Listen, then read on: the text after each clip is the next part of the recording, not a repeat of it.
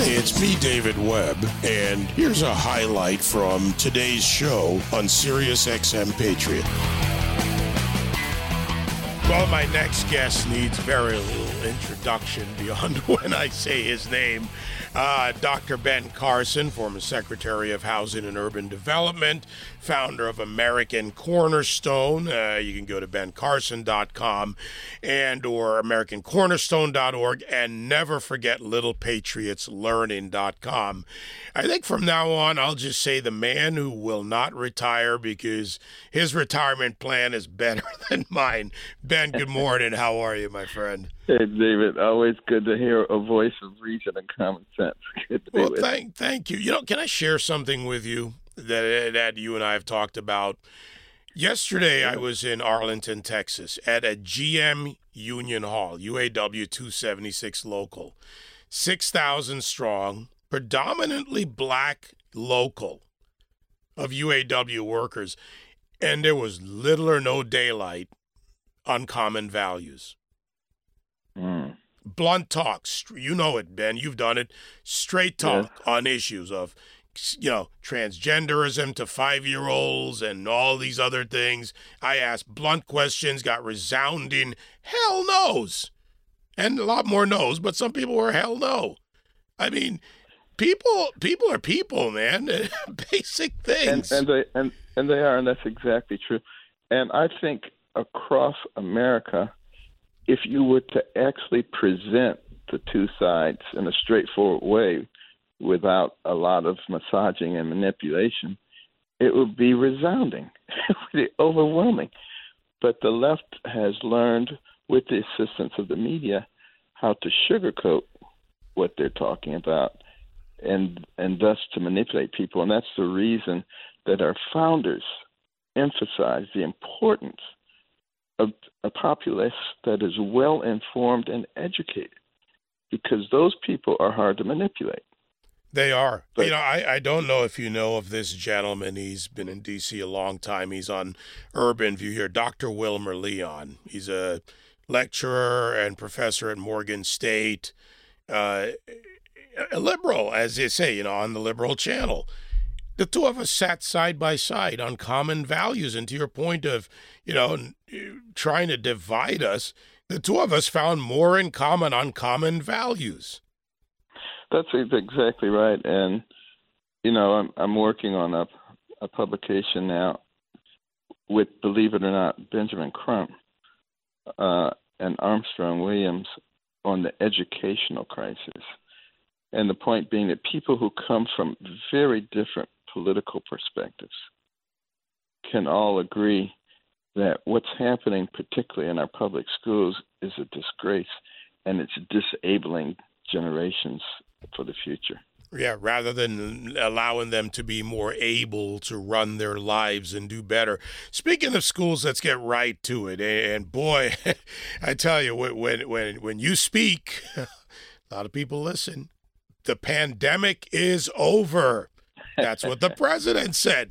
And then for about the next 24 hours, everybody else from the White House press, you know, establishment and Ron Klain and whoever else, oh, no, no, no, it's not over yet. Is that before the election or after the election? Do we have a date certain? I'm not sure.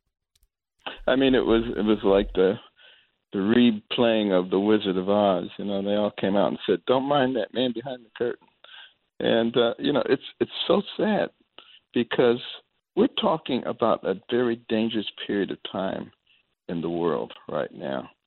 This is not the time to have someone at the helm who is not in full possession of their faculties. It's not, and this is going to sound strange to some people, but it's not really his fault. Uh, you know, he's undergoing the same kind of thing that many elderly people undergo. And I think the people closest to him actually knew that, and they've known it for a long time. But they're using him, and in a way, I feel kind of sorry for him. But I feel even more sorry for our, our nation. But here's the good thing our founders designed a system that would take this kind of thing into account and give the power to the people to design the kind of system that they want. We get to decide right now, at this juncture, 246 years after our Constitution was put forth, do we want to keep that system or do we want to change it into something else? We get to decide that, we the people. But we must be informed, we must be educated. We can't go into the voting booth and just say, I recognize that name. Yeah. You know, that doesn't work. We have to actually spend some time listening to these individuals and seeing, like you did, you know, when you were uh, with the union people, talking to them about what their values are. And people must learn to vote their values. If they vote their values, we'll be just fine. Yeah. Very true. You know, I, I, you and I, and I certainly, you know this, don't diagnose from a distance, but you, you bring up, you know, whether it's Joe Biden's fault or not. And, and I found this revealing last week. I, I, had forgotten about it, but Keith Ablow, who I know, was a therapist to Hunter Biden. And in an exchange of texts, and I think this points to why we should be concerned. Again, I will not diagnose, uh, you know, from a distance. That's wrong, uh, regardless of, you know, whatever signs or assumptions people want to make. But in January 2019, Ablow sent a text to Hunter, said, Your dad is the answer, then later quoted himself saying, Any man who can triumph over, triumph over dementia is a giant. Think what he could do for our nation's recovery. Hunter's response, You're such an a hole, but that made me laugh out loud. Ablow went on, Perhaps he can help us remember all we intended to be as the people, since he can now remember his address. Hunter's response Father doesn't need to know where he lives because that's the only thing the Secret Service gets right at least 75% of the time. People mm. knew there were issues, Ben. Of course they did. And that they were willing to sacrifice, put to risk our nation in that situation is is abhorrent. But I think what we have to do, uh, individuals like yourself, who have a platform is to continue to just talk to people about common sense.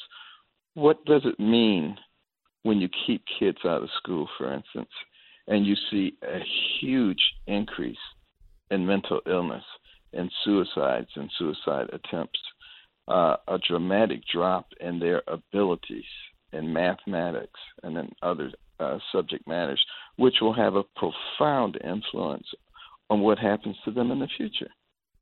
And why aren't we talking about this?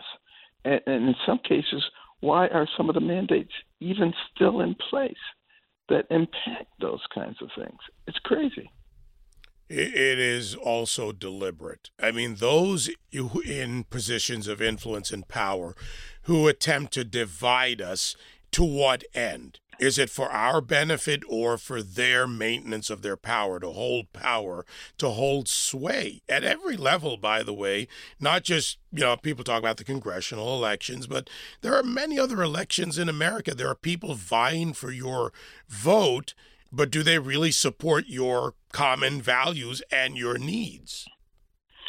Uh, exactly right. And, but, you know, there's a God in heaven and I don't neglect that because we've been trying to push our faith out. And as we've pushed it out, we've become much more coarse in our relationship with each other. It makes us vulnerable to those people who want to sow seeds of hatred and discord rather than love your neighbor, which is what our Judeo Christian values teach us not to cancel your neighbor, but to love your neighbor. The, and then you look at the control issue that you were just talking about. You know, COVID was a perfect mechanism for that. But don't for one minute believe that when they finally are willing to release COVID as their uh, tool of control, that they won't substitute climate. And that's going to become the new issue.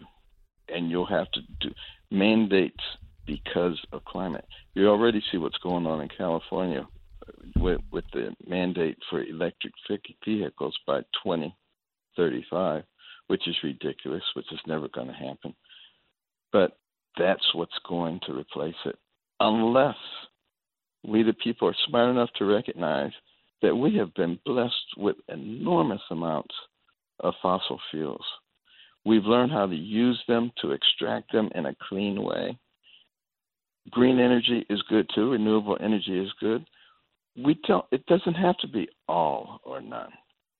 It should be let's use what makes sense so that our people aren't suffering and so that we're not at the mercy of other countries. You know, I, I think about what just came out regarding COVID, and, and I know that's where we kind of one of our main focus, but you and I, we talk about a lot of things when we have this opportunity, and I appreciate that. But here we have the NIH funding EcoHealth Alliance, another you know, paltry sum by federal money standards, which probably aren't many of them, $600,000 to do more bat coronavirus research, led by someone who was one of the key people at the Wuhan lab. And right. we still don't even have the info we need from the Wuhan lab. I mean, it just it boggles it's, my mind. It's not the amount of money that they devoted to that but the fact that they're even still doing it after the revelations that came out, it's almost like we don't care what you people think. We are in control. We can do what we want. It's my way or the highway. I mean, this is what's happening in our society right now. And if we don't stop it now, it'll it'll be too late. I got to tell you, my friend, we're in a battle, but I also coming out of that hall yesterday, I see a lot of real hope. If we could just engage, and I'm critical of the GOP on this one because they were invited to this hall and they didn't show up. And you and I have talked about this. We, yeah. as Americans, we have to show up. I took my time to go. I was invited by one of my listeners, and so did Dr. Wilmer Leon. We took the time to go there and and listen we talk, yeah, we're talk show hosts, but right. we listened. It, it makes such a big difference. You know, when I was secretary, you know, we went all over the country, and many of the places that I went to, you know, were Democratic strongholds. And people would come up to me after a session and they would say, You're nothing like they portray you to be. You're a reasonable guy. You're a good guy. We like what you have to say. But, you know, there's so much propaganda out there and manipulation that's going on. And that's how certain people maintain their power propaganda and manipulation. Yeah. And unfortunately, it's an effective tool. Uh, you did come up yesterday, but in a different context. I just remembered that. And in one uh, conversation, not on the stage, but off the stage, talking about children, I told someone about your Little Patriots program, but specifically about the workbook because of, of the, the many books and all the things you have there. Uh, that has always stood out with me. So I did mention America workbooks, you know, the monthly workbooks that people can print, they can kids can yeah. color in and more. I think you probably got a new uh, client, as they say yesterday. well, the people are, come, are signing on in droves, and it's it's really wonderful. Uh, you know, particularly in the uh, private schools, the uh, parochial schools, the home schools. But some of the public schools are even starting to manifest some interest now. You know, they obviously have to fight with sort of union control of the curriculum, but uh, you know, people can use it in a supplemental way, even when they're in public school. The parents, the grandparents, the various guardians can use this effectively to give their young people a solid foundation. Yeah, very much. I, you know, the other one I mentioned, and it's because of you that I actually have met, you know, Joel Freeman and Walter Milton, Black History yeah. 365. When, when asked by an audience member, and especially in a predominantly black union, in a union hall, I said, why don't we start with learning our true history? And, and I gave Joel and Walter a plug and said, go to the website. You know, look it up. T- uh, give people information, and I trust that. them. Yeah, they did a wonderful job with that. They did a lot of research, years and years of research, and then the use of technology you know, with the QR codes, it makes it incredibly interesting. And that's what we need to do. We need to find ways to make learning interesting for our young people. They'll respond if we do that. And I would love it if more of the schools went out and found people in their community who are very successful, who maybe started out at the lower rungs of society, and let the let the students talk to these people and find out how did you do that? How did you make such progress? And it's particularly important in, in the black community because there's so much of an attempt to create victimhood. Uh, you know, most people don't know this, but there are one and a half million black millionaires in the United States. We don't talk about them, and it, and most of them are not sports people or entertainers. They got there through other mechanisms. Our people and all people need to understand that America remains a land of opportunity. And it always will be because you and I and this audience and other Americans not listening will fight for it. And I'm in the win camp. We win, they lose. I'm kind of a Reaganite that way. well, you're in a good camp, David. Uh, I, want, I invite more people to that camp. Well, thank you, my friend. Uh, good to hear from you, and uh, keep up the good work. And we'll keep rolling out the little Patriots and American Cornerstone and everything we need to. We'll give them the knowledge. We'll work together, and, and I appreciate it because you know your your retirement's doing great. All right, thanks, David. Take care. Have a good day. Thank you. Dr. Ben Carson. Uh, and you can, of course, go to bencarson.com, but uh, check out the Little Patriots program it is, you know, it is more than impressive, and it is a starting point which leads you to further learn.